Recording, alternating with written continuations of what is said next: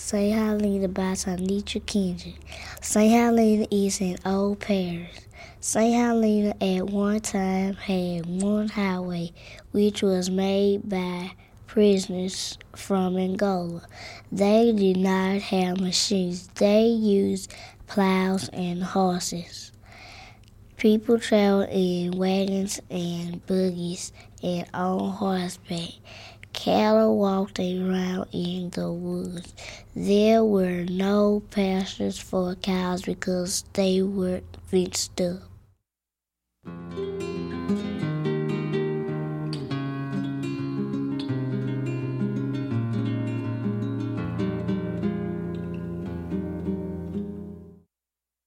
Imagine if you were born when Benjamin Harrison was president. Imagine watching the 20th century go by through the eyes of Mrs. Ella Green.